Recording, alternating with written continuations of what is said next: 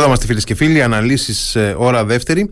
Έχουμε συνηθίσει να τον έχουμε μαζί μας τις Παρασκευές, ε, έτσι ε, πληθωρικά, αλλά θα κάνουμε και μία έξτρα ε, συζήτηση. Φυσικά ο λόγος για τον ε, Στέλιο Ιατρού ε, που είμαι χαρούμενος να τον έχουμε και σήμερα κοντά μας για να κάνουμε μια ειδική συζήτηση για τη Μέση Ανατολή και ακόμα ειδικότερα για το Ιράν στο επίκεντρο αυτής της συζήτησης. Το Ιράν που βλέπουμε αφενός να αναπτύσσει μια δραστηριότητα περίεργη τις τελευταίες μέρες. Έχουμε ήδη πει κάποια πράγματα στην ανασκόπησή μας αλλά τώρα θα εμβαθύνουμε πολύ περισσότερο. Καλησπέρα Στέλιο Καλησπέρα Γιάννη, καλησπέρα στους ακροτές μας. Χαίρομαι που με έχετε και πάλι κοντά σας. Και εμείς χαιρόμαστε διπλά. Ε, εντάξει, δεν είπα πολλά πράγματα για σένα γιατί στο κοινό των αναλύσεων δεν χρειάζεται, δεν χρειάζεσαι συστάσεις, νομίζω. ναι, δηλαδή, φαντάζομαι, ναι. φαντάζομαι ότι έτσι είναι. Ε, ε, Είπες ε, στην αρχή για ότι το θέμα μας θα είναι το Ιράν και η Μέση Ανατολή και πράγματι όλη αυτή η δραστηριότητα του Ιράν το τελευταίο διάστημα ε, ε, έχει πιάσει όλη τη Μέση Ανατολή. Πάντοτε ήταν φυσικά το Ιράν κομμάτι της Μέσης Ανατολής, αλλά τώρα εκτείνεται σε όλη αυτή την περιοχή η δράση του. Ε, να ξεκινήσω από μια μικρή σημείωση για, για το τελευταίο δεκαήμερο μόνο. Α, για τα γεγονότα του δεκαημέρου μόνο. Ε, πριν από δύο Κυριακές ανακοίνωσε ο Λευκός Οίκος ε, ότι με, μέσω άλλων, δηλαδή φανταζόμαστε το Κατάρ, ξέρω την Αίγυπτο, δεν ξέρουμε ποιους άλλους, ε, διαβίβασε ο Λευκός Οίκος, δηλαδή ο Τζο Μπάιντεν, ένα private message, ένα ε, ιδιωτικό μήνυμα στην Τεχεράνη. Αυτό το είπε ο Λευκός Οίκος, το ανακοίνωσε, αλλά δεν μας είπε τι περιείχε το μήνυμα. Ε, οπότε εικάζουμε και ετέθη φυσικά το ερώτημα πάρα πολλές φορές στις ενημερώσεις τύπου ε, εκείνης της εβδομάδας, που ήταν η εβδομάδα της ανασκόπησής μας και συνεχίζεται ακόμα να τίθεται το ερώτημα, ποιο ήταν το περιεχόμενο αυτής, αυτού του, του ιδιωτικού μηνύματος προς την Τεχεράνη. Από μισόλογα και μισοαπαντήσεις και προσεκτικά χρονισμένες ερωτήσεις ε, από τους συντάκτες, συμπεραίνουμε ότι μάλλον πρόκειται ε, για ένα περιεχόμενο που το έχουμε ακούσει και δημόσια στο παρελθόν, απλά το έχει τη μορφή τελεσυγράφου. Ε, οι άξονε αυτού του μηνύματος, που από εκεί ξεκίνησαν, ε, ξεκίνησε η κλιμάκωση του Ιράν έκτοτε, η, η, η αυτού του, του μηνύματος θα πρέπει να είχε κάποιους άξονες. Οι άξονες αυτοί πρέπει να ήταν πρώτον ότι οι Ηνωμένες Πολιτείες οι ίδιες δεν επιθυμούν την κλιμάκωση ε, που, έχει, που ακούμε και στα κανάλια να λένε ότι υπάρχει κλιμάκωση, δεν υπάρχει. Δεν επιθυμούν την κλιμάκωση στη Μέση Ανατολή. Είναι κάτι που είχε πει ο Τζο Μπάιντεν αμέσως μόλις ξεκίνησε η κρίση της Γάζας ότι θα στείλουμε εκεί τα αεροπλανοφόρο μας και τα ε, Carrier Strike Groups και όλη τη δυνάμει για να αποτρέψουμε την κλιμάκωση ε, και το ίδιο απαιτεί από, την, από το Ιράν. Το έχουμε ακούσει δημόσια ούτως ή άλλως αυτό. Το άλλο που όμως ε, δεν ε, ε, έχουμε ακούσει σχετικά πρόσφατα, το έχουμε ακούσει πέρσι την Άνοιξη, αφορά το πυρηνικό πρόγραμμα του Ιράν. Ε, μάλλον το μήνυμα ήταν, ε, περιείχε και μια παράγραφο, αν δεν ήταν όλο το μήνυμα, αν δεν εξαντλείται το, το μήνυμα μόνο σε αυτό, στο ότι οι Ηνωμένες Πολιτείες είναι αποφασισμένες ε, να σταματήσουν με κάθε μέσον, με κάθε τρόπο, την απόκτηση πυρηνικού όπλου από το ιραν Αυτό ήταν κάτι που το είχε πει ο Τζο Μπάιντεν πέρσι τον Μάιο. Ε, από το Φλεβάρι μέχρι τον Μάιο πέρσι, η, ο, ο Ραφαέλ Γκρόση, που είναι ο διευθυντής της, ε, ε υπηρεσία, της ε, IAEA, δηλαδή της Διεθνούς Υπηρεσίας Ατομικής Ενέργειας, ε, είχε προειδοποιήσει ότι το Ιράν δεν συνεργάζεται πια με τους ελεγκτές της υπηρεσίας, δεν συμμορφώνεται και ότι βρίσκεται πάρα πολύ κοντά στην απόκτηση ε, πυρηνικής κεφαλής. Είχαμε πει τότε σε εκείνες τις ανασκοπήσεις ότι μέχρι τον Μάιο-Ιούνιο, μέχρι το τέλος του Μαΐου δηλαδή και μέχρι τις αρχές του Ιουνίου, ε, το Ιράν διέθετε τουλάχιστον 44,5 κιλά εμπλουτισμένου ουρανίου που με περαιτέρω εμπλουτισμό θα έφτανε σε μια ποσότητα 27 περίπου κιλών ε, κατάλληλου για πυρηνικό όπλο. Τότε ήταν που ο Τζο Μπάιντεν είχε πει ε, και ο ίδιος και ο Τόνι Μπλίνκεν και οι εκπρόσωποι τύπου ότι οι Ηνωμένες Πολιτείες δεν θα επιτρέψουν κάτι τέτοιο να συμβεί. Οπότε, μάλλον αυτό πρέπει να ήταν το private message που έστειλε ο Λευκός Οίκος πριν από δύο Κυριακές στην Τεχεράνη. Ε, πρέπει να βρίσκεται πάρα πολύ κοντά η Τεχεράνη, αν δεν έχει ήδη το κατόφλι, στην κατασκευή ε, του πυρηνικού όπλου ε, και είναι κάτι το οποίο μάλλον επιταχύνθηκε από τις επαφές που είχε με την ε, Ρωσία από το πρώτο καλοκαίρι του πολέμου στην Ουκρανία, δηλαδή από το καλοκαίρι του 2022 ε, και οπωσδήποτε μέσα στο καλοκαίρι και το φθινόπωρο του 2023 που είχαν, είχαμε πολλές, πολλές, πολλές, πολλά αεροπλάνα να φτάνουν από τη Ρωσία στο Ιράν ε, ενδεχομένως με παροχή κάποιας ε, τεχνολογίας αν, γιατί η παροχή τεχνογνωσίας ε, θα ήθελε περισσότερους χρόνους, μεγαλύτερους χρόνους. Έκτοτε λοιπόν τι παρακολουθήσαμε; Παρακολουθήσαμε ότι ε, την Δευτέρα και την Τρίτη, αμέσως δηλαδή μετά το, την παράληψη του private message, ε, την παραλαβή συγγνώμη, του private message, η, η Τεχεράνη χτύπησε το Idlib και το Erbil.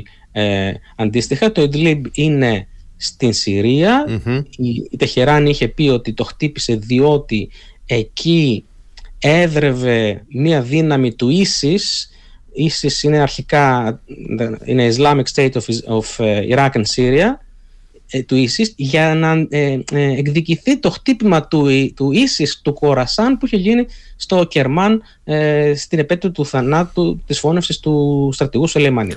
Κουρδικές, κουρδικές περιοχές και τα δύο, έτσι, και το Ιντλίπ και το Ερμπίλ. Είναι όμως λίγο ανακάτι. Είχαμε, είχαμε αναφέρει και την, στην περασμένη ανασκόπηση και την Ταχρήρ Al-Sarm που είναι μια οργάνωση ναι, ε, και, υπάρχει εκεί, ε, και υπάρχουν εκεί και, ε, υπάρχουν εκεί και πυρήνες ακόμα του, του Ισλαμικού Χαλιφάτου και φυσικά και Κούρδοι όπως είπες πολύ σωστά. κατόπιν χτύπησε το Ερμπίλ το οποίο βρίσκεται στο Ιρακινό Κουρδιστάν η δικαιολογία που η πρόφαση που επικαλέστηκε η Τεχεράνη ήταν ότι χτύπησε ένα, ένα κρυφό αρχηγείο της Μοσάντ εκεί, είχε προηγηθεί η δολοφονία ενός ε, στρατιωτικού διοικητή των φρουρών της Επανάστασης του Ιράν στο Ιράκ. Ε, και χτύπησε κατόπιν και το Πακιστάν ε, για να ε, πλήξει μία οργάνωση, την Τζαΐς Αλάντλ, η οποία υπερασπίζεται τα δικαιώματα των Μπαλότς ή Μπαλούχ, ε, Εμείς λέμε Βελοχιστάν, Βαλοχιστάν, Μπαλοχιστάν, αυτή είναι Μπαλότς. Ε, το, έτσι αποκαλούνται, ε, που είναι έτσι, έχουν μια αποσχιστική τάση και, και έχουμε ξαναπεί στην ανασκόπηση, έχουμε πει ότι κινούνται ανάμεσα στα σύνορα Ιράν και Πακιστάν. Ε, αυτό το χτύπημα έλαβε απάντηση από, από το Πακιστάν. Αυτό θεωρήθηκε μια πρώτη κλιμάκωση. Προχθές όμως, είχαμε ε, ένα πλήγμα πολύ σοβαρό σε μια βάση των Αμερικανών, στην βάση Αλασάντ στο Ιράκ, ε, με πάρα πολλούς πυράβλους και με drones. Ε, κάποια πέρασαν και βρήκανε στόχο και είχαμε κάποιους τραυματισμούς, δεν είχαμε νεκρούς. Αυτές οι επιθέσεις, είχαμε πει στην ανασκόπηση, που φυσικά δεν περιλάμβανε την προθεσινή επίθεση στο βάση Αλασάντ των Αμερικανών, αυτές έρχονται σε μια συνέχεια προηγούμενων επιθέσεων που έχουν συμβεί από τον Νοέμβριο μέχρι σήμερα είναι στον αριθμό είχα πει τότε στην ανασκόπηση από 100 έως 200. Ξέρουμε ότι είναι περίπου 140 με 150 ε, σε αμερικανικούς και ισραηλινούς στόχους ε, ή στόχους των συνεργατών των Αμερικανών όπως είναι οι Κούρδοι που ανέφερες πολύ σωστά ε, στην ε, Συρία και στο Ιράκ. Ε, και φυσικά έλαβαν και την απάντησή τους από τις Ηνωμένες Πολιτείες. Οι Ηνωμένες Πολιτείες δεν συντηρούν πολύ μεγάλα στρατεύματα στην περιοχή. Έχουν για παράδειγμα 900, 900 ε, άνδρες ε, στην, στη Συρία και 2.500 κοντά στο Ιράκ, περίπου 3.500 να, να, να, τους, να τους χονδρικά τους έχουμε στο μυαλό μας. Ε, όμως, το πρόβλημα με το χτύπημα στο, στο Ιντλίμπ και στο, της Συρίας και στο Ερμπίλ είναι ότι εκτός από το Ιράκ ταυτόχρονα, και αυτό περνάει κάτω από το ραντάρ, είχαμε και πάρα πολλά χτυπήματα ε, την, ίδια, την ίδια εποχή από τους Τούρκους ε, σε θέσεις των Κούρδων. Ε, χτυπάνε δηλαδή το, το, τις δυνάμεις του YPG στην Συρία και του PKK στο Ιράκ. Εμάς μας ενδιαφέρει πάρα πολύ αυτό που συμβαίνει στη Συρία από τους Τούρκους, διότι οι δυνάμεις του YPG που είναι σύμμαχοι των ε, Αμερικανών είναι αυτές που φυλάσσουν τους περίπου 60.000 κρατούμενους στρατιώτες ε, ε, μαχητές του Ισλαμικού κράτους που είναι φυλακισμένοι. Και τι θα απογίνουν αν, αυτοί αν, αν πέσουν οι δυνάμεις του YPG. Οπότε έχουμε αυτό το κλίμα, αυτές, αυτό το δεκαήμερο που έρχεται όπως είπαμε νωρίτερα από τον Νοέμβριο ε, να κλιμακωθεί ε, και μας απασχολεί ποια, ποια είναι, πρέπει να μας απασχολεί τουλάχιστον, ποια μπορεί να είναι η απότερη ε, προτεραιότητα ή στοχοθεσία του Ιράν.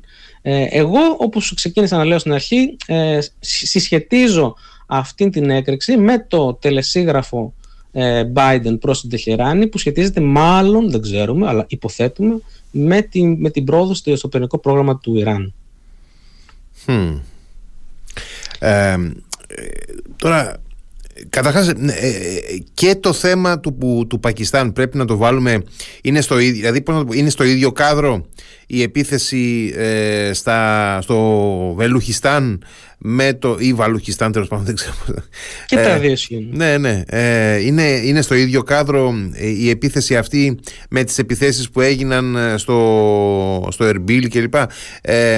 ή είναι κάτι διαφορετικό; Ναι, είναι στο ίδιο κάδρο. Ε, δεν είναι μόνο ο χρονισμός τους που υποχρεωτικά μας βάζει να, στη σκέψη να τα συνεξετάσουμε είναι ότι δοκιμάζει γενικά η, το Ιράν, η, η κυβέρνηση της Τεχεράνης δοκιμάζει τα όρια αντιδράσεων των γειτόνων της.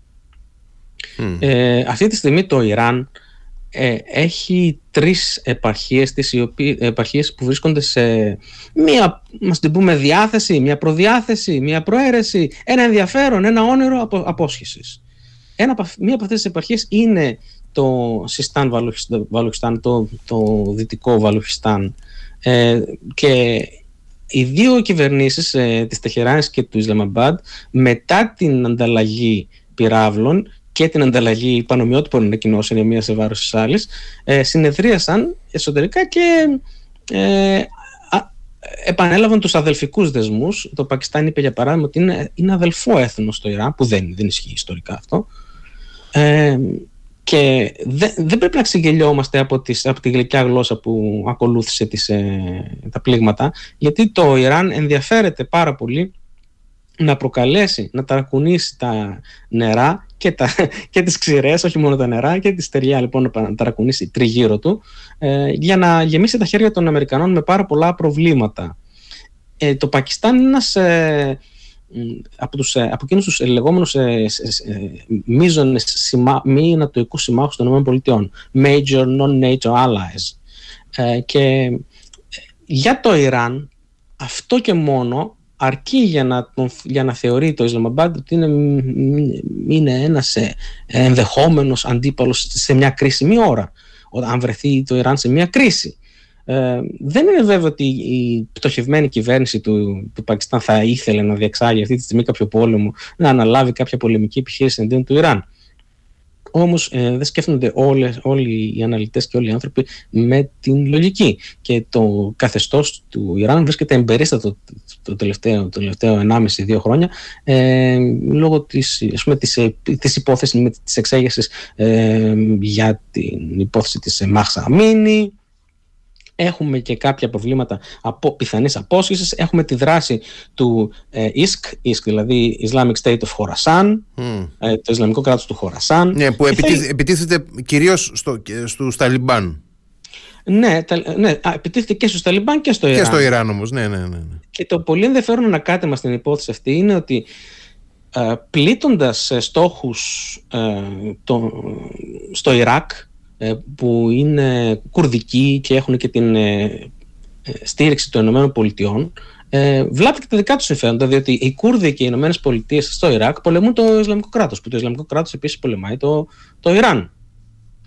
αλλά πιο πολύ αυτό που ενδιαφέρει αυτή τη στιγμή το Ιράν φαίνεται να είναι να make a statement, να κάνει μια δήλωση ότι μπορεί με τους πυράβλους του, το στην προηγούμενη ανασκόπηση, που έχουν πολύ μεγάλο βεληνικές, να πλήξει όλες τις βάσεις των Αμερικανών στην περιοχή, να πλήξει και το Ισραήλ, ε, και αυτή η επικοινωνία περισσότερο, αυτό το παιχνίδι της ε, δημοσιότητας φαίνεται να είναι η υψηλότερη προτεραιότητα του Ιράν το οποίο ε, γενικά φαίνεται να έχει τα τελευταία χρόνια κερδίσει ένα παιχνίδι ε, αύξησης του γεωπολιτικού του αποτυπώματος στην περιοχή. Θα δώσω ένα παράδειγμα. Έχει φτιάξει έξι στρατούς στην περιοχή. Έχει μη κρατικούς στρατούς. Έχει συμβάλει στην ε, ενίσχυση της Χαμάς, έχει συμβάλει στην ενίσχυση της Χεσμολάχ, έχει συμβάλει στην ενίσχυση των Χούθη, έχει συμβάλει στην ανάπτυξη των ε, ε, της πολιτοφυλακής του Ιράκ, του Popular Mobilization Forces του Ιράκ, που είπαμε, έχουμε πει σε παλιότερες ανασκοπήσεις και συζητήσεις μας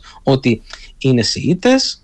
Ε, έχει επίσης ε, συγκροτήσει δύο δυνάμεις, την Λίεβα Χβατιμαλιούν και την Λίεβα Ζαναμπιγιάτ που, είναι, ε, που δρούν στη Συρία. Η πρώτη είναι από το Πακιστάν, είναι Πακιστανοί οι περισσότεροι και η δεύτερη είναι Αφγανοί. Ε, και έχει καταφέρει να τα κάνει αυτά χωρίς να συναντήσει σημαντική αντίδραση από την Δύση. Ε, οπότε ε, διαπιστώντας το μοτίβο συμπεριφοράς του Ιράν ότι θέλει να αυξάνει διαρκώς το γεωπολιτικό το αποτύπωμα ακόμα και αν δεν καταλήγει αυτό σε έναν ε, ανοιχτό πόλεμο και έχουμε μιλήσει στο παρελθόν για το λεγόμενο, για το λεγόμενο grey zone warfare για, τον, για, το, για, την γκρίζα, για την γκρίζα αυτή στρατιωτική συμπεριφορά ε, που είναι κάτι σαν πόλεμος χωρίς να είναι πόλεμος ε, το, μπορούμε, μπορούμε να εντάξουμε όλα αυτά τα πλήγματα ε, τα πυραυλικά πλήγματα των ημερών μας σε αυτό το πλαίσιο ότι θέλει κάτι να κινήσει, θέλει κάτι να ε, ταράξει για να υπενθυμίσει την παρουσία του εκεί και ίσως περισσότερο υποχρεωμένο από εσωτερικές αναγκαιότητες που έχουν να κάνουν με την επικράτηση του καθεστώτος και με την αμφισβήτηση που δέχεται από το εσωτερικό. Ε, ε, γιατί τώρα τελευταία βλέπουμε ότι δεν. Δηλαδή, ε, ας πούμε, ε, πριν από 1,5 χρόνο περίπου είχαμε ένα μεγάλο κύμα ε, αντικυβερνητικών, αντικαθεστωτικών διαδηλώσεων το οποίο συντάραξε τη χώρα. Ε, τους τελευταίους 10-12 μήνες έχει κοπάσει όλο αυτό. Από ό,τι φαίνεται είναι πλήρως ελεγχόμενο το εσωτερικό. Αυτή είναι η εντύπωση που αποκτούμε εμείς εδώ μακριά. Δεν ξέρω αν υπάρχει κάτι άλλο που μας διαφεύγει Λοιπόν, μπορεί να μας διαλανθώνουν πάρα, πολλές, ε, πάρα πολλά μικρά πραγματάκια που μπορούν εσωτερικέ διεργασίες που συμβαίνουν στο Ιράν και όλες μαζί αυτές οι διεργασίες κάποια στιγμή να οδηγήσουν κάπου. Αυτό που ενδιαφέρει περισσότερο την ανάλυση είναι ότι ε, το Ιράν σκέφτεται με βάση αυτά που το ίδιο γνωρίζει, όχι με βάση το τι εμείς γνωρίζουμε. Σωστό αυτό. αυτό Επομένως, αν, αν ο δικός του πύχης ανοχής είναι πολύ χαμηλά και το καθεστώς των Αγιοτολάδων δεν ανέχεται ε, πολλές ε, αμφισβητήσεις και θέλει να χαλιβδώσει πάλι το φρόνημα του λαού στον αγώνα κατά της Δύσης που έχουμε πει ξανά ότι προσδένει το Ιράν σε έναν παλαιό ιστορικό χρόνο που σχετίζεται με την επανάσταση, με την Ισλαμική Επανάσταση του Ιανουαρίου 1978 έως Φεβρουάριο 1979 ε, τότε που έπεσε δηλαδή ο Σάχης και ανέλαβε ε, ε, ο, ο Χομεϊνή. Ο Χομεϊνή ε, θέλει να κρατήσει λοιπόν το λαό σε εκείνη την ανάμνηση, σε εκείνον τον ιστορικό χρόνο που απειλείται διαρκώς το κράτος από τη Δύση και το φόβητρο της επιστροφής σε ένα κράτος, στην, στην πραγματικότητα ενός κράτους μαριονέτας της Δύσης ε, πρέπει διαρκώς να την υπενθυμίζει αυτή την, αυτή την απειλή στον λαό για να ε, δικαιολογήσει και την παρουσία των ε, Αγιατολάδων στη θέση τους. Ε, τώρα ακούγοντάς σε, όλο αυτό το, σε όλη αυτή την ανάλυση. Ε, έκανα μία σκέψη η οποία μπορεί να είναι τελείως ε, αυθαίρετη μπορεί να είναι δεν ξέρω, ε, συνωμοσιολογική θα μπορούσε να πει κάποιος. Θα μπορούσε ε, να πώς να το πω να υποστηριχθεί ενδεχομένως ότι γνωρίζοντας το Ιράν ότι βρίσκεται στην τελική ευθεία για την ολοκλήρωση του πολυπόθητου πυρηνικού όπλου ε, και γνωρίζοντας επίσης ότι το Ισραήλ, ε, ειδικά το Ισραήλ του Νετανιάχου, ε, συνειδητοποιώντας πόσο κοντά βρίσκεται το Ιράν στην επίτευξη αυτού του στόχου, θα μπορούσε να, να προκαλέσει ένα καταλητικό πλήγμα εναντίον των πυρηνικών υποδομών του Ιράν να έστησε ή να έστησε, να υποβοήθησε πιο ενεργά από ό,τι πιστεύαμε μέχρι τώρα ε, όλο αυτό το οποίο συνέβη στις 7 Οκτωβρίου στη, στο Ισραήλ από τη Χαμάς προκειμένου να εμπλέξει το Ισραήλ σε μια ε, κατάσταση που δεν θα του επέτρεπε να ασχοληθεί σοβαρά με το Ιράν. Λοιπόν, είναι μια πολύ ωραία σκέψη αυτή, μια πολύ ωραία υπόθεση εργασίας. Να πούμε ότι το πρόγραμμα, το πυρηνικό πρόγραμμα του Ιράν, το οποίο ξεκίνησε πριν από κάποιες δεκαετίες, είχε προβληθεί ως ε, πρόγραμμα ειρηνικής χρήσης.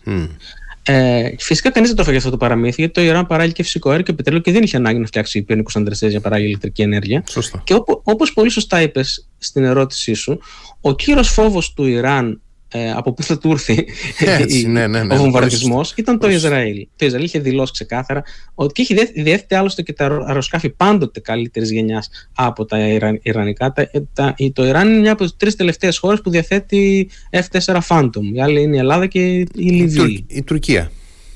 Η Τουρκία τα πετάει; Τα πετάει, τα πετάει. Α, τότε τέσσερις.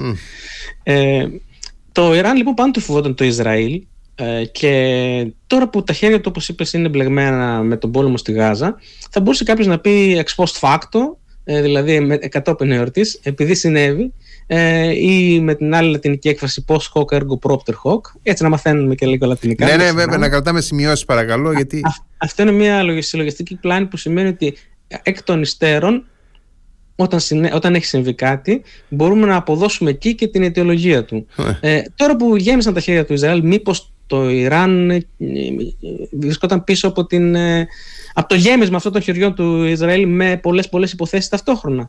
Επειδή έχουμε και την υπόθεση της Χαμάς αλλά και, το, και την ευρικότητα της Χεσμολά θα μπορούσε κάποιος να υποστηρίξει κάτι τέτοιο ότι προσπαθεί να βγάλει το Ιράν ε, με την παρόθεση αν όχι, αν όχι με, την, με τον πλήρη δικό του σχεδιασμό με την παρόθεση αυτών των ε, δύο ε, δυνάμεων, της Χαμάς και της Χεσμολάχ, να βγάλει το Ισραήλ από τη μέση. Ε, έφτασαν όμως οι Αμερικανοί εκεί, οι οποίοι με το τελεσίγραφο Biden, το οποίο ενδεχομένως να περιέχεται σε αυτό το λεγόμενο private message, μπορεί να επενθύμησε στο Ιράν ότι αν και το Ισραήλ έχει τα χέρια του γεμάτα, εμείς είμαστε εδώ να αναλάβουμε. Ε, να πούμε ότι οι τρεις, τα τρία H, δηλαδή ε, Hamas, Hezbollah και Houthi, δεν είναι πραγματικά στον απόλυτο έλεγχο του Ιράν. Ε, δέχονται χρηματικές ε, και εξοπλιστικές συνδρομές από το Ιράν, δέχονται συμβουλές, δέχονται συζήτηση ε, και προτροπές, αλλά είναι περίπου, έχουν και, έχουν και δικό τους μυαλό, έχουν και δικές τους προτεραιότητες.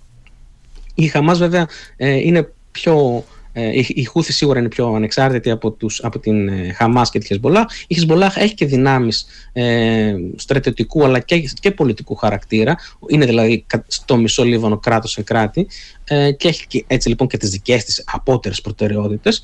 Mm. Ε, όμως συνιστούν ε, ούτως ή άλλως αυτές οι τρεις δυνάμεις μαζί με τις άλλες τρεις που ανέφερα δηλαδή στο, ε, στο Ιράκ και στη Συρία, ε, συνιστούν το λεγόμενο άξονα της αντίστασης, που είναι, έτσι τους αποκαλεί το Ιράν, ε, είναι αυτές οι δυνάμεις οι οποίες αντιστέκονται στη Δύση.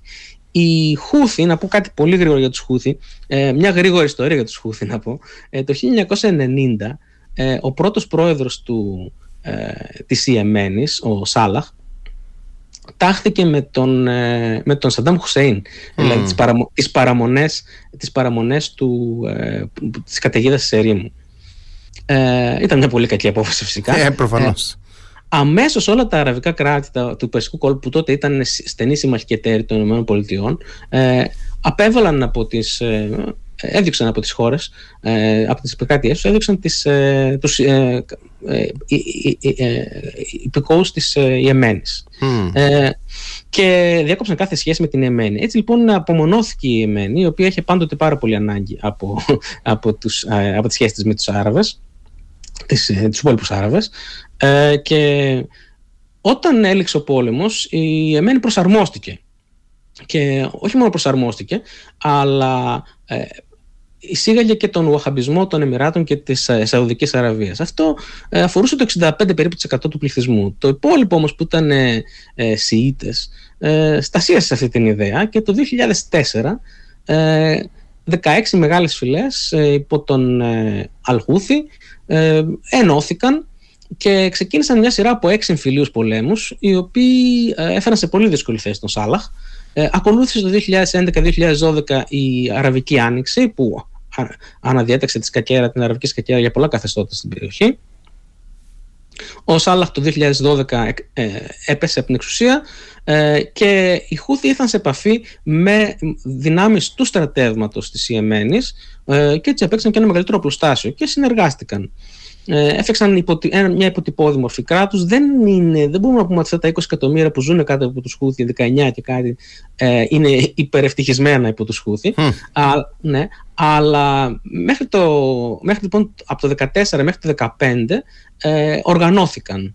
Το 2015 οι, οι Σαουδάραβες και, οι, και τα Εμμυράτα αποφάσισαν να παρέμβουν και να σταθούν στο πλευρό της νόμιμης κυβέρνησης του Προέδρου Χάρντι που είχε δεθεί τέλος πάντων τον εκπεσόντα Σάλαχ ε, με μια επιχείρηση η οποία ονομάστηκε νομίζω αποφασιστική ε, αποφασιστικό πλήγμα, κάτι τέτοιο. Ούτε, δεν ήταν ούτε πλήγμα ούτε αποφασιστικό τελικά. Ε, και μπλέχτηκαν σε ένα πόλεμο 8 ετών. Οι Χούθοι άντεξαν και Με την ενεργό υποστήριξη του Ιράν, προφανώς. Αργότερα ήρθε λοιπόν και η υποστήριξη του Ιράν, ε, γιατί το Ιράν εκείνη την εποχή είχε φοβερές έρηδες. Μην βλέπετε σήμερα που είναι αγαπημένοι. όχι, όχι, ούτε και σήμερα είναι αγαπημένοι. Εντάξει. Ε, λοιπόν, ήρθε αργότερα και η, αυτά, η συνδρομή του Ιράν υπολογίζεται περίπου στα 150 ε, εκατομμύρια δολάρια το χρόνο. Ε, είτε σε υλικά είτε σε χρήματα. Οι Χούθοι είναι αρκετά, έχουν, είναι αρκετά ε, ανθεκτικοί ε, και στη φτώχεια και στην, ε, και στα λίγα ε, όπλα. Ε, ξέρουν πώς να τα φυλάσσουν και πώς να τα διαχειρίζονται. Σήμερα οι Χούθοι αποτελούν μία από τις παρατάξεις στην περιοχή από τις δυνάμεις που έχουν έρθει στο, φω, στο, στο φως της δημοσιότητας πάρα πολύ, έχουν γίνει πάρα πολύ γνωστοί ε, με, αυτές, με αυτή την ε, ταραχή που έχουν φέρει στον, ε, στην Ερυθρά θάλασσα ε, και αυτό ρίχνει και κάποιο φως δόξας πάνω στο Ιράν αυξάνοντας την επιρροή του ε, διεθνώς, γεωπολιτικά, αλλά αυτό δεν σημαίνει για παράδειγμα ότι όλοι είναι ικανοποιημένοι, όλοι οι σύμμαχοι, οι κλασικοί σύμμαχοι του Ιράν είναι ικανοποιημένοι από αυτό που συμβαίνει. Ε, για παράδειγμα, η Κίνα που έχουμε πει κατά καιρούς ότι η Κίνα έχει αγοράσει το Ιράν για 25 χρόνια το 2021 ε, έναντι 400 δισεκατομμύρια δολάριων, δυσκολεύεται με αυτή την ε, φασαρία που υπάρχει στην Ερυθρά θάλασσα. Ε, σκεφτείτε ότι κάθε, η τιμή για τη μεταφορά κάθε ενός κοντέινερ έχει αυξηθεί από τον Νοέμβριο κατά 100%. Ναι, αναρωτιέται τώρα κάποιος η Κίνα εμπροκειμένου που όντως βασίζεται σε πολύ μεγάλο βαθμό στο, στο διεθνές εμπόριο και έχει ανάγκη να είναι ανοιχτή η δρόμη του θαλάσσιου εμπορίου δεν έχει τη δυνατότητα τώρα να τραβήξει το αυτή, να το πω εντός αγωγικών της Τεχεράνης για να μαζευτεί όλη αυτή η κατάσταση από τον Περσικό κόλπο μέχρι την Ερυθρά θάλασσα; Είναι ένα πολύ καλό ερώτημα αυτό. Νομίζω ότι πολλές φορές υπερεκτιμούμε την διπλωματία της Κίνας. Ε, η Κίνα δεν έχει μακρά παράδοση στην προβολή της διπλωματίας της μακριά, πολύ μακριά από, από, την, από, την, ε, από το Near Abroad που λέμε, από την κοντινή της εξωτερική ζώνη, ε, δηλαδή που είναι η Νοτιοανατολική Ασία.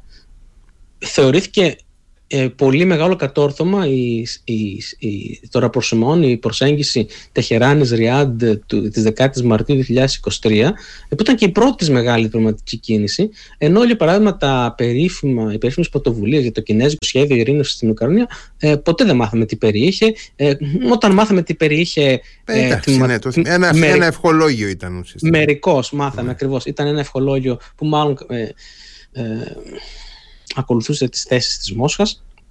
Ε, πριν από μερικές μέρες, όχι πολλές, ε, πέρασε στη, στο Συμβούλιο Ασφαλείας του ΟΗΕ ένα ψήφισμα ε, με την ε, συμμετοχή της Κίνας που ε, κατα... δηλαδή απήχε η Κίνα και έτσι επέτρεψε να περάσει αυτό το ψήφισμα ε, δεν εξαφανίστηκε από το, από το Συμβούλιο Ασφαλείας ούτε έφερε όμως και ούτε άσκησε και το δικαίωμά της ε, ε, ε, πέρασε ένα ψήφισμα που καταδικάζει τις συμπεριφορές των Χούθη και τους καλεί να, να, τις, να, τις, να τις τερματίσουν, να πάψουν.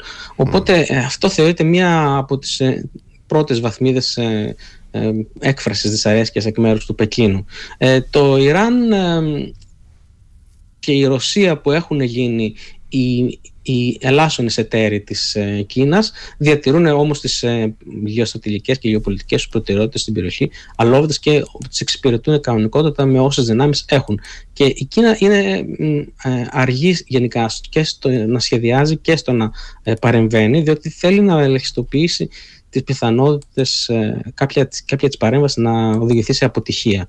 Θεωρεί τις αποτυχίες μεγάλη ντροπή για το καθεστώς ΣΥ ε, και γι' αυτό αποφεύγει να παρέμβει εκεί, που βλέπει ότι, εκεί που βλέπει ότι υπάρχουν εμπεδομένα συμφέροντα και οι εταίροι της ε, υπηρετούν αυτά τα συμφέροντα έστω και κόντρα στα δικά της. Κάνει υπομονή, ξέρει να κάνει εκείνη υπομονή, όμως να πούμε ότι τα τελευταία τρία χρόνια της πανδημίας, δηλαδή τουλάχιστον και τώρα μπήκαμε στο τέταρτο, ε, με διάφορες αφορμές, ε, το οικονομικό οικονομικό και εμπορικό και παραγωγικό σκηνικό στην Κίνα έχει δεχθεί πλήγματα και οποιαδήποτε συνέχεια αυτής της ανομαλίας στην ε, ε, εφοδιαστική αλυσίδα και από εκεί περνάει, από την Ερθρά Θάλασσα και το Σουέζ περνάει 30 με 40% των μεγάλων φορτίων, 50% όλων των φορτίων του πλανήτη, αυτό θα, θα ενοχλήσει πάρα πολύ την οικονομία της Κίνας και αργά ή θα δούμε κάποια παρέμβαση της Κίνας.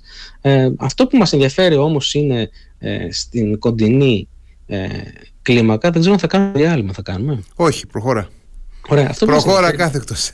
αυτό, που μας ενδιαφέρει, αυτό που μας ενδιαφέρει λοιπόν ε, στην κοντινή σε εμάς κλίμακα είναι ότι η επιχείρηση ε, επιτήρησης ερυθράς θάλασσας από την Δύση η οποία ενδέχεται κάποια στιγμή γιατί ακούω ότι, γίνεται, ότι συνεδριάζει η Ευρωπαϊκή Ένωση, ο Ζωζέ Μπορέλ να υπάρξει και μια δεύτερη δύναμη ευρω, ευρωενωσιακή η οποία δεν θα είναι επιθετική, θα είναι μόνο αμυντική ε, αυτή η επιχείρηση δεν μπορεί να κρατήσει για πάντα και αυτή η επιχείρηση περνάει από διάφορες φάσεις ε, γιατί ε, στην αρχή υπήρχε για παράδειγμα το τελεσίγραφο ε, της 3ης ε, Ιανουαρίου προς τους ε, Χούθη να σταματήσουν. Οι Χούθη εξαπέλυσαν στις 9 Ιανουαρίου εκείνα τα 21 ε, drones και πυράβλους και κάθε λογής ε, πλήγματα έτσι για να, δείξουν, να ψηφίσουν το δικό το δυτικό τελεσίγραφο και έκτοτε υπήρξε η κλιμάκωση η απαραίτητη.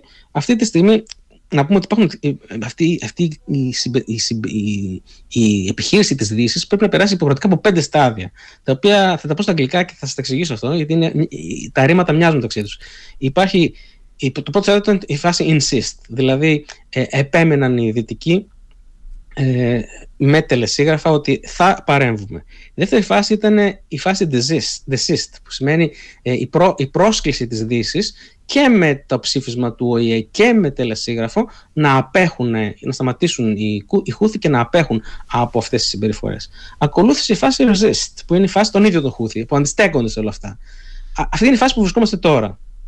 Η επόμενη φάση είναι η φάση persist, η φάση της επίμονης επιμονής θα παραμείνουν λέει, της επανάληψης ε, των δυτικών πλημμάτων και πράγματι ακούμε διαρκώς από τους ε, εκπροσώπους ε, τύπου του, και του State Department και του Λευκού και του Πενταγώνου και από το Ηνωμένο Βασίλειο ότι αυτή η επιχείρηση θα κρατήσει για όσο χρειαστεί ε, να ε, φέρει κάποια αποτελέσματα. Και η τελευταία φάση είναι η φάση Iron Fist, δηλαδή η φάση σιδερένια πυγμή ε, που μπορεί να είναι να απέχει πάρα πολύ εκείνη τη στιγμή, δηλαδή που θα δούμε πολύ σοβαρότερες επεμβάσεις των δυτικών στο έδαφος της ε, Αραβικής Χερσονήσου. Ε, προς το παρόν η, η ενημερώσουμε τους ακροατές μας εκτιμάται από το Πεντάγωνο ότι έχουν τρωθεί, έχει τρωθεί το 25% των ε, ε, ε, επιθετικών δυνατοτήτων αλλά και των υποδομών των Χούθη. Είναι πάρα πολύ λίγο αλλά είναι και πάρα πολύ λίγες ημέρες. Ε, και όπως λέει το Ηνωμένο Βασίλειο, και χθες είχαμε πάλι μια μεγάλη, χθες την νύχτα και προχθές μια μεγάλη ε, επιχείρηση. Όπως λέει και το Ηνωμένο Βασίλειο, είναι αναλογικές οι παρεμβάσεις των δυτικών, είναι μετρημένες, είναι συντηρητικές. Ναι, ναι, τα είπε, τα επανέλαβε και ο, ο, ο Κάμερον. Ναι. Ε, στην ανάλυση για την τελευταία φάση Iron Fist που λέγαμε, δηλαδή ε, σιδερένιας πυγμής που ακόμα αργεί να έρθει, ε, πρέπει να, αυτό να συμβεί μέσα από ε, μια διεθνή, ένα διεθνή συνασπισμό, μια διεθνή συμμαχία ε, για να εξασφαλιστεί μεγαλύτερη νομιμότητα. Και θα πρέπει να είναι η στόχη του παραδεκτή από όλους, θα πρέπει να είναι εφικτή, θα πρέπει να είναι βιώσιμη, αν επιτευχθούν οι στόχοι, θα πρέπει να είναι κατάλληλη για τις συνθήκες, να μην προκαλέσουν δηλαδή περισσότερες βλάβες στα επιχώρια καθεστώτα, και έχουμε ξαναμιλήσει για τη Σαουδική Αραβία και τα Εμμυράτα, ε, και την Αίγυπτο φυσικά που εμπλέκεται και θα πρέπει να είναι και προσαρμόσιμη στις ε, αλλαγές που θα προκύπτουν. Προσαρμόσιμη εδώ πέρα εννοούμε πάντοτε και, μπλέκουμε πάλι για να γυρίσουμε στη συζήτησή μας, να μπλέκουμε πάντοτε και το Ιράν, να δούμε τις αντιδράσεις του Ιράν.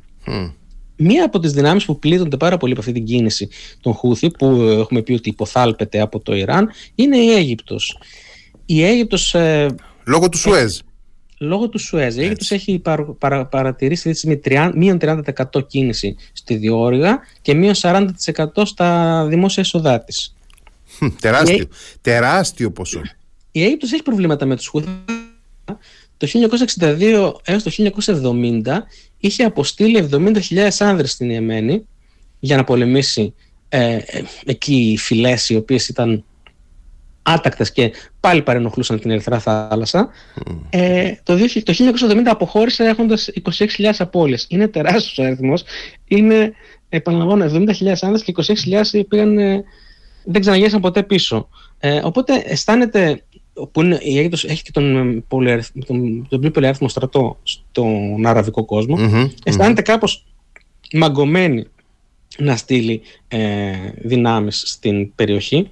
Αλλά φαίνεται ότι, ε, ε, ότι συνενεί στους, ε, στους δυτικούς χειρισμούς όπως άλλωστε και ε, σιωπηρά και οι Σαουδάραβες και ε, οι Εμμυρατινοί ε, εγώ καταρχάς να πω ότι πριν από λίγο ε, έτυχε να δω, λίγο πριν την εκπομπή, έτυχε να δω ε, μια φωτογραφία από έναν τοίχο στην πρωτεύουσα της Ιεμένης στη Σανά ε, όπου είναι τρία πορτρέτα το ένα δίπλα στο άλλο. Το κεντρικό πορτρέτο ήταν του στρατηγού Σολεϊμανί του, του Ιράν που ε, τον σκότωσαν όπως γνωρίζουμε ε, οι Αμερικανοί ε, μέσα στο αυτοκίνητό του στο, στο Ιράκ.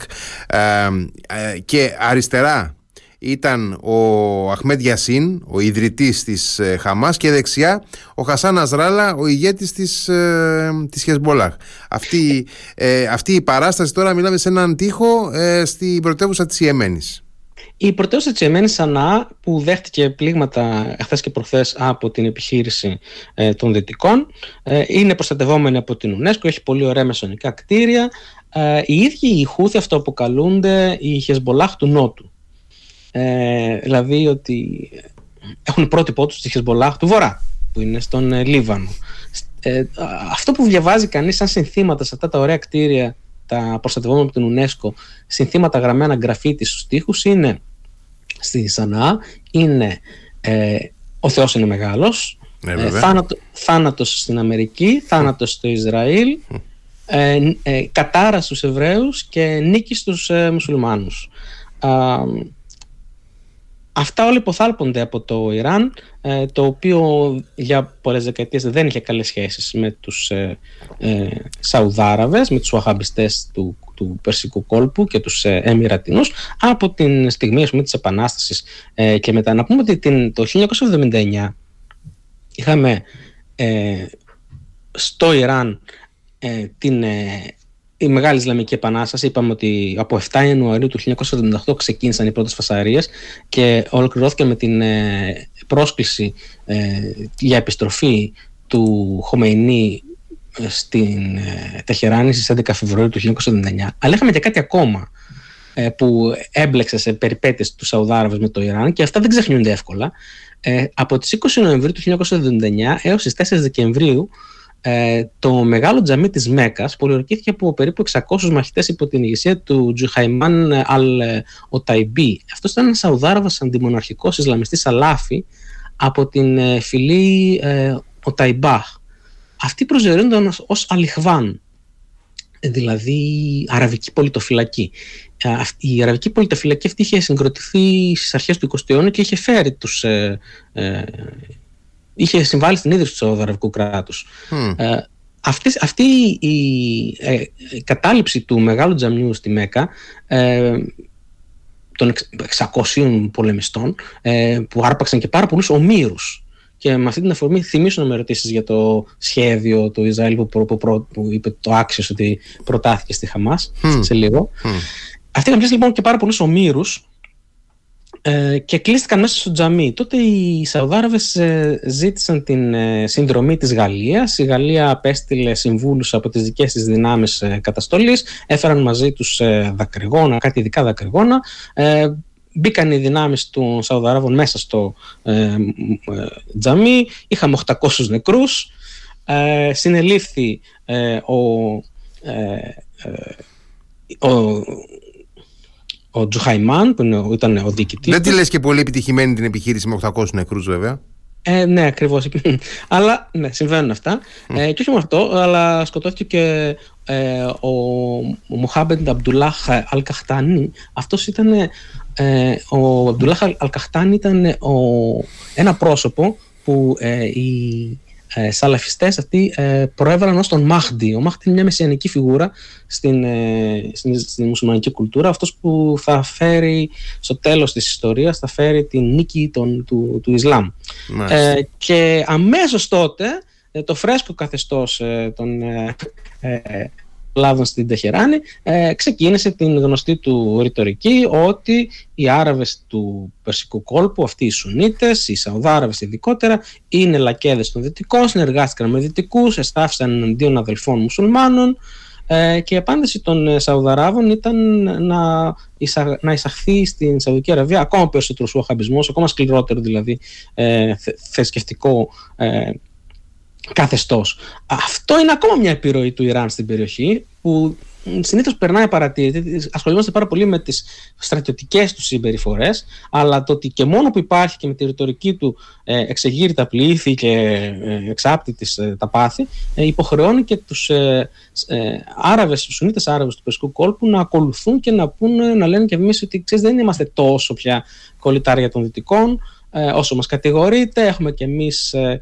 έχουμε και εμείς μια θέση μέσα στο Ισλάμ, στην Ισλαμική Ούμα, περίοπτη ε, και πάντοτε αισθάνονται απειλούμενοι οι Σαουδάραβες και γι' αυτό και είχαν άλλωστε συμβάλει οι Σαουδάραβες στην... Ε, ε, το καθεστώς στο Σαούντ μιλάμε τώρα. Ναι, ναι, ναι. Γι' αυτό και είχαν συμβάλει στην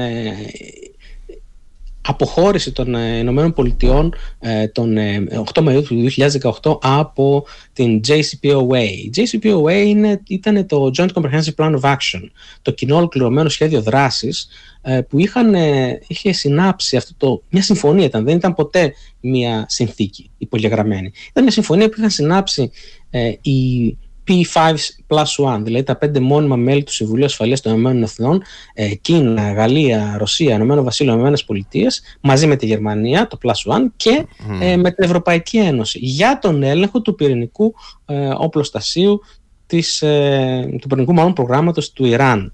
Οι Σαουδάραβες και οι Μερατινοί καθόλου δεν ήταν ικανοποιημένοι με αυτό το πράγμα. Αυτή η συμφωνία είχε γίνει τον, ε, ε, το 2015, τον Ιούλιο του 2015 ε, και για πολλά χρόνια δηλαδή από το 2015 στο 2018 δεν θα πολλά, τρία για αυτά τα τρία χρόνια ασκούσαν ισχυρό lobbying στις Ηνωμένες Πολιτείες για να αποσυρθούν οι Ηνωμένες Πολιτείες και να επιβληθούν ξανά οι κυρώσεις. Διότι αυτή η συμφωνία τι προέβλεπε; Οι κυρώσεις που είχαν επιβληθεί στο Ιράν και ήταν πάρα πολύ αυστηρές και πάρα πολύ δυνατές κυρίως στο πετρελαϊκό του, στην πετρελαϊκή του παραγωγή, ε, θα, θα ε, αλάφρωναν σταδιακά και σε έκταση και σε ένταση και σε βάθος ε, εάν, εάν το Ιράν επέτρεπε στους ε, δυτικούς ελεγκτές της IAEA, της Διεθνούς Υπηρεσίας Ατομικής Ενέργειας, να βλέπουν αν υπάρχει κάποια πρόοδος που να μην είναι πολιτικής χρήσης, αλλά είναι στρατιωτικής χρήσης. Στο, στον Νταβός που είχαμε τις προάλλες, στο Παγκόσμιο Οικονομικό Φόρουμ του Νταβός που είχαμε πριν από δύο εβδομάδες, ο Ραφαέλ Γκρόση δήλωσε ότι αυτή τη στιγμή ε, όχι μόνο δεν συνεργάζεται ε, το Ιράν στην, ε, με τους ελεγκτές, αλλά τους κρατάει και ομήρους. Δεν τους δίνει τίποτα και τους κρατάει και ομήρους. Αυτά όλα ξεκίνησαν μετά το 2018. Ομήρους, τους κρατάει ομήρους. Ε, ναι, τους, έχει, σαν να τους κρατάει στα, στα δωμάτια τους μέσα, δεν τους αφήνει να, να κινούνται ελεύθερα και να, μέσα, και, να, και να ερευνούν όπου θέλουν. Mm. Να πούμε λοιπόν ότι ε, όλα αυτά ξεκίνησαν από από το 2018, από τον ε, Απρίλιο-Μάιο του 2018, όταν ε, ο Ντόναλτ Τραμπ απέσυρε τις ε, Ηνωμένες Πολιτείες από αυτή τη συμφωνία. Ε, εκείνη τη στιγμή η, η Άγγελα Μέρκελ, ο Εμμανουέλ Μακρόν και η Τερέζα Μέη προέβησαν σε μια κοινή δήλωση ότι το ψήφισμα του Συμβουλίου Ασφαλείας των Ηνωμένων Εθνών που εγκρίνει την πυρηνική συμφωνία, όπως ονομάζεται αυτή, ε, για το, για το Ιράν, παραμένει το δεσμευτικό διεθνές νομικό πλαίσιο για την επίλυση της διαφοράς Δύσης με ε, Ιράν, ακόμα και τώρα που, έχει αποχωρήσει η, ε, που έχουν αποχωρήσει οι Ηνωμένες Πολιτείες. Ε, 9 μέρες αργότερα μάλιστα, στις 17 Μαΐου του 2018, η Ευρωπαϊκή Επιτροπή ανακοίνωσε την πρόθεσή της να εφαρμόσει τον νόμο αποκλεισμού του 1996 για τις κυρώσεις. Ε, τι προβλέπει, δηλαδή, πώς, πώς, ε, ποια ήταν η πρόταση της Επιτροπής, ότι η Επιτροπή θα κήρυσε παράνομες τις κυρώσεις, τις μονομερείς κυρώσεις, αν λάμβανε ε, η Ουάσιγκτον εναντίον του Ιράν ε, τώρα που αποχώρησε, τότε που είχε αποχωρήσει το 2018 από την JCPOA ε, και να θα απαγόρευε η Ευρωπαϊκή Κομισιόν ε, στους Ευρωπαίους πολίτες και σε εταιρείες να συμμορφωθούν με αυτές τις κυρώσεις. Η Επιτροπή επίσης έδωσε εντολή στην Ευρωπαϊκή Τράπεζα Επενδύσεων να διευκολύνει τις επενδύσεις ευρωπαϊκών εταιρεών στο Ιράν.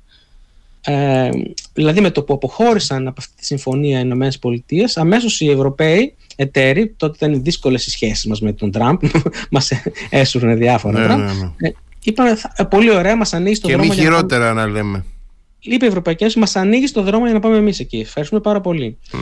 Διάφορες χώρες, διεθνείς οργανισμοί, δημόσια πρόσωπα της πολιτικής και της ανάλυσης και της επιστήμης έκτοτε εκφράζουν τη λύπη τους και επικρίνουν αυτή την απόσταση. Και τα πρώτα δύο χρόνια της κυβέρνησης Biden επιχειρήθηκε να επανέλθουν με κάποιο τρόπο οι Ιρανοί και οι ΗΠΑ στο τραπέζι για να φτιάξουν μια καινούργια JCPOA, η οποία όμως ποτέ δεν έφτασε. Ναι, δεν, ε, δεν, δεν προχώρησε πάρα πολύ καλά αυτό τι προέβλεπε; Προέβλεπε αυτή ότι οι πυρηνικές δραστηριότητες του Ιράν θα περιορίζονταν. Το, το Ιράν, να πούμε, ήδη από το 2003 προσπαθούσε να κρύβει τις πυρηνικές του δραστηριότητες. Γιατί; Γιατί φοβόταν μήπως ε, το προλάβουν στη γωνία και αποκτήσουν πυρηνικά όπλα οι Αιγύπτιοι και οι Σαουδάραβες. Από πού θα παίρνει η Αιγύπτη πυρηνικό, πυρηνική τεχνολογία, quiz από τους, ε, από τους Ρώσους. Ε, και έτσι λοιπόν για να μην τους θορυβήσει, από μόνο του περιόριζε, ε, κρύβοντας όμως. Ε, το 2015 είχε φτάσει ο, ο κόμμα στο χτέν και φτιάχτηκε αυτή η συμφωνία.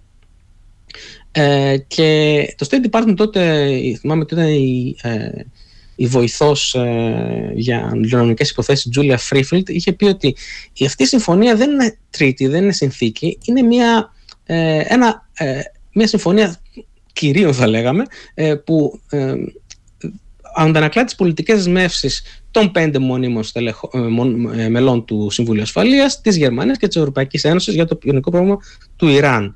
Ε, σύμφωνα με αυτή τη συμφωνία, κάθε 90 ημέρες από το 2015, από τον Ιούλιο του 2015 που συνήφθη η συμφωνία, ο πρόεδρος των ΗΠΑ θα πιστοποιούσε ε, ότι το Ιράν τηρούσε τους όρους της συμφωνίας. Τα δεδομένα που θα έπαιρνε ο πρόεδρος ήταν ένας φάκελος από την ε, ε, Διεθνή Υπηρεσία Ατομικής Ενέργειας που θα λέγει ότι πήγαν οι ελεγκτές μας, κοίταξαν τις εγκαταστάσεις, το Ιράν έχει ένα πυρηνικό πρόγραμμα όντως, αλλά είναι μόνο για πολιτική χρήση, δεν είναι για στρατιωτική. Κάθε 90 ημέρες. Ε, η Διεθνή Υπηρεσία Ατομικής Ενέργειας τότε υποστήριζε ότι όντως οι επιθεωρητές της πήγαιναν, έβλεπαν και επαλήθευαν ότι το Ιράν συμμορφωνόταν. Με τη σύναψη της συμφωνίας, ο τότε ε, υποψήφιος από το, από το τέλος του 2015, Ντόναλτ Τραμπ, ε, το έβαλε μέσα στη ρητορική του και κατέστησε την επαναδιαπραγμάτευση της JCPOA, μια από τις κεντρικές του προεκλογικές δεσμεύσεις. Ε, Λέγοντας ότι είναι μια ε, καταστροφική, it's a disaster, τα κλασικά που λέει ο Τραμπ, ε, μια καταστροφική συμφωνία, είναι η χειρότερη συμφωνία ποτέ, the worst deal ever, είναι φρικτή, είναι terrible, θα οδηγήσει σε nuclear holocaust, σε πυρηνικό ολοκαύτωμα. Ε, εν τούτης, όταν ε, ανέλαβε την κυβέρνηση το, 10, το, το 17, 20 Ιανουαρίου του 17 και μετά, τον Απρίλιο του 2017 και τον Ιούλιο του 2017 η κυβέρνηση Τραμπ ε, πιστοποίησε ότι συμμορφωνόταν το Ιράν με τη συμφωνία, αλλά ταυτόχρονα εξερευνούσε ήδη τρόπους να αποσυρθεί. Ε, στις 13 Οκτωβρίου του 2017 ο Τραμπ ανακοίνωσε ότι οι ΗΠΑ δεν θα προβούν περαιτέρω στην πιστοποίηση ε, ε, επικαλούμενο το ένα εσωτερικό δίκαιο, ένα εσωτερικό νομοθέτημα των ΗΠΑ την, ε, τον νόμο Iran Nuclear Agreement Review Act του Μαΐου του 2015 ε, αυτός ήταν ένας νόμος, ο, αρχικά η Νάρα, ε, αυτός ήταν ένα νομοθέτημα που πέρασε από το Ρεπουμπλικανικό Κογκρέσο ε, τον Μάιο του 2015 όταν ήταν ακόμα πρόεδρος ο Ομπάμα. Τι έλεγε αυτό το νομοθέτημα; Έλεγε ότι δεν θα είναι μόνο η υπογραφή του Προέδρου κάθε 90 ημέρες που μας απασχολεί, αλλά θα παρεμβαίνει και το Κογκρέσο που θα εξετάζει και θα βλέπει οτιδήποτε σχετίζεται με αυτή τη συμφωνία. Τότε είχε απειλήσει ο Ομπάμα ότι θα βάλει βέτο σε αυτό το νομοθέτημα, αλλά πέρασε με συντριπτική διακομματικότητα και από την Γερουσία, πρώτα από τη Γερουσία, 98 προς 1 και τότε ποιοι ήταν στη Γερουσία; Ήταν ο Μίτς Μακόνελ και ο Τσακ Σούμερ η σημερινή δηλαδή ο, ο Μίτς Μακόνελ ο αρχηγός τότε των Ρεπουμπλικάνων και ο Τσακ Σούμερ των Δημοκρατικών και οι Δημοκρατικοί λοιπόν και οι Ρεπουμπλικάνοι ε, ε, δεν εμπιστεύονταν τον Ομπάμα ότι μπορούσε να διαχειριστεί αυτή την υπόθεση και θέλουν να έχουν και αυτοί έναν λόγο στην, στο ζήτημα. Και κατόπιν πέρασε από την Βουλή των Αντιπροσώπων με 400 ε, ψήφους υπέρ και 25 κατά. Ε, και έτσι, επειδή είχε πάνω από 60% αποδοχής, ε, δεν μπορούσε ο Ομπάμα να, να θέσει βέτο. Γενικά, ο Ομπάμα δεν θεωρείται από τους πιο ικανούς στι εξωτερικές υποθέσεις. Ε, ε, στα, ναι. διεθνή συμφραζο... στα διεθνή συμφραζόμενα της JCPOA, αυτή της συμφωνίας που μας έχει βάλει σε μπελάδες έκτοτε και έχει επιτρέψει σήμερα στο Ιράν να βρίσκεται τόσο κοντά στην δημιουργία, στην κατασκευή πυρηνικού όπλου, ε, ήταν ότι ε, όριζε ότι θα, μπορούσαν να εξαιρεθεί, θα μπορούσε να εξαιρεθεί το Ιράν ε, ε, με, ε, με, με, με, παροχή, με παραχώρηση εξαιρέσεων, waivers. Δηλαδή, ε, ορισμένες δραστηριότητες του που ήταν υποκαθιστός κυρώσεων δεν ε, έρονται ακριβώς οι κυρώσεις, αλλά για κάθε περίπτωση όταν το Ιράν το ζητάει μπορεί να εξετάζεται και να λαμβάνει μια παραχώρηση. Έτσι για παράδειγμα η Νότια Κορέα αγόρασε πολύ πετρέλαιο τόσα χρόνια από το Ιράν. Δεν, μπορεί, βέβαια, να, δεν μπορούσε βέβαια να δώσει τα χρήματα στο Ιράν απευθείας. Έφτιαξε έναν, έναν λογαριασμό σε μια νότιο-κορεατική τράπεζα και έβαζε εκεί τα χρήματα που χρωστούσε στο Ιράν. Όταν πάψουν οι κυρώσεις, να του τα δώσει. Και είχαμε λοιπόν το καλοκαίρι, θα θυμάστε, εκείνη την περίοδο. Ναι, από εκεί πήρε τα λεφτά ε, πέρσι ο Biden και τους τα έδωσε. 6,5 δισεκατομμύρια ε, που πήγαν από την Νότια Κορέα στο Κατάρ για να τα δεχεστεί το Κατάρ υπέρ του Ιράν για να παραλάβουν οι Αμερικανοί πέντε Αμερικανούς που κρατούνταν στο Ιράν. Αυτό το, ποσό έχει, αυτό το ποσό έχει γίνει 10 δισεκατομμύρια τώρα αλλά δεν το λέμε δυνατά. Ε, Εκείνη, λοιπόν τώρα επειδή, ε, ε, επειδή ε, προχωράμε προς το τέλος να πω εγώ ότι θα ήθελα να μας κάνεις και μία μικρή νήξη του τι, τι θα περιμένουμε τώρα να γίνει με το πυρηνικό πρόγραμμα του Ιράν; Αυτό, εάν ε, υπάρχει κάτι στον ορίζοντα που βλέπεις εσύ και κλείνοντας να μας πεις για το Ισραήλ και το σχέδιο κατάπαυσης του πυρός. Δεν μπορούμε να ξέρουμε τι θα γίνει με το πυρηνικό πρόγραμμα του Ιράν, γιατί δεν ξέρουμε τι, σε ποια φάση βρίσκεται το πυρηνικό πρόγραμμα του Ιράν. Αυτό που γνωρίζουμε όμως είναι ότι έχει δηλωθεί σε προεκλογική βέβαια εποχή έχει, ε, από τον Τζο Μπάιντεν ότι δεν θα επιτρέψουν με τίποτα οι ΗΠΑ στην ε, στο Ιράν να αποκτήσει, την Τεχεράν να αποκτήσει πυρηνικό όπλο. Ε, υπάρχει η πιθανότητα να δούμε βομβαρδισμούς. Ναι, υπάρχει αυτή η πιθανότητα να δούμε, να δούμε αμερικανικούς βομβαρδισμούς σε ε, συγκεκριμένα σημεία του Ιράν. Ε, αυτό θα είναι μια ε, πολύ μεγάλη κλιμάκωση. Ενδεχομένως να έχουμε ε, και προς τη μια κατεύθυνση, δηλαδή ας πούμε ότι θα γενικευτεί ένας πόλεμος στη Μέση Ανατολή, ε, αλλά και ότι μπορεί να κλονιστεί πάρα πολύ το καθεστώς εσωτερικά και να δούμε ανατροπές. Ε, είναι βέβαιο ότι οι Ηνωμένες Πολιτείες μόνο δεν συμφωνούν με τον Νετανιάχου, ο οποίος ε, ε, κάθε δύο μέρες ε, στέλνει drones και σκοτώνουν δύο στελέχη της Χεσμολάχ στο Λίβανο, δύο στελέχη της Χεσμολάχ στην Δαμασκό. Ε, μόνο δεν συμφωνούν λοιπόν με τον Νετανιάχου, ο οποίος θέλει να φέρει τα πράγματα σε μια κατάσταση πολέμου.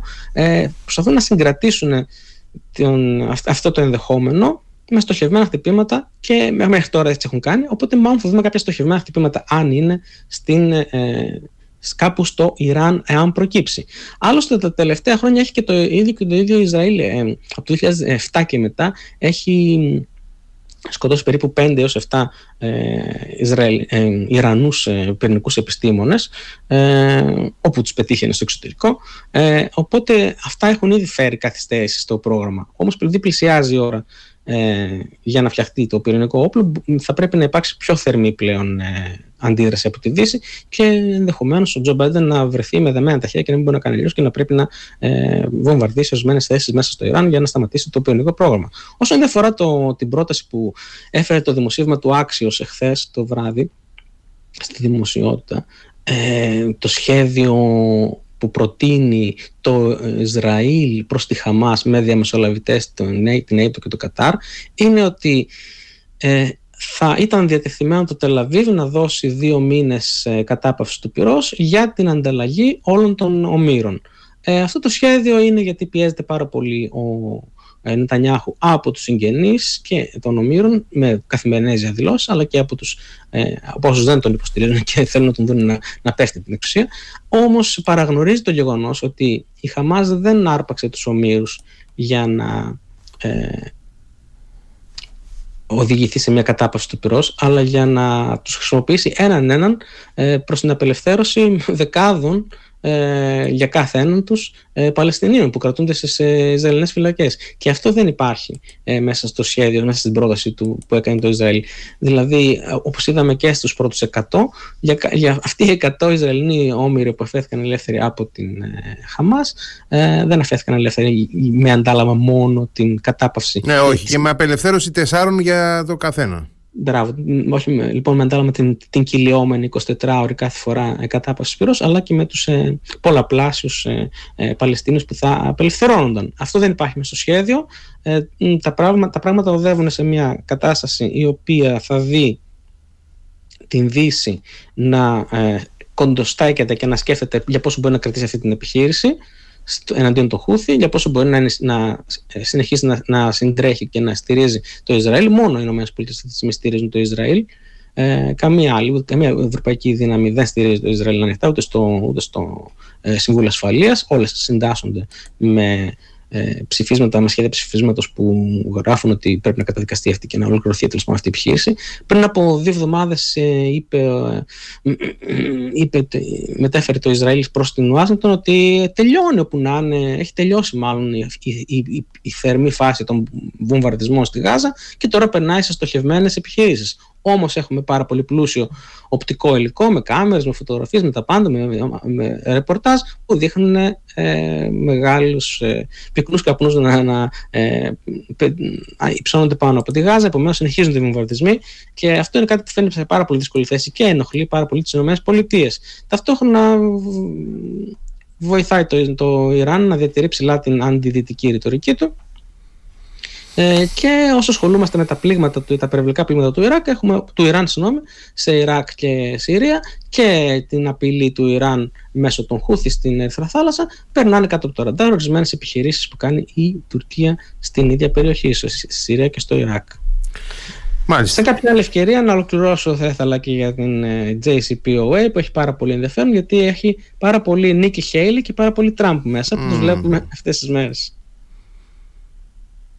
Μάλιστα. Ε, α, δεν θα, δεν θα ολοκληρώσει τώρα πάνω σε αυτό. Ε, τι να πω, τι να ολοκληρώσω τώρα, είναι πάρα πολλά.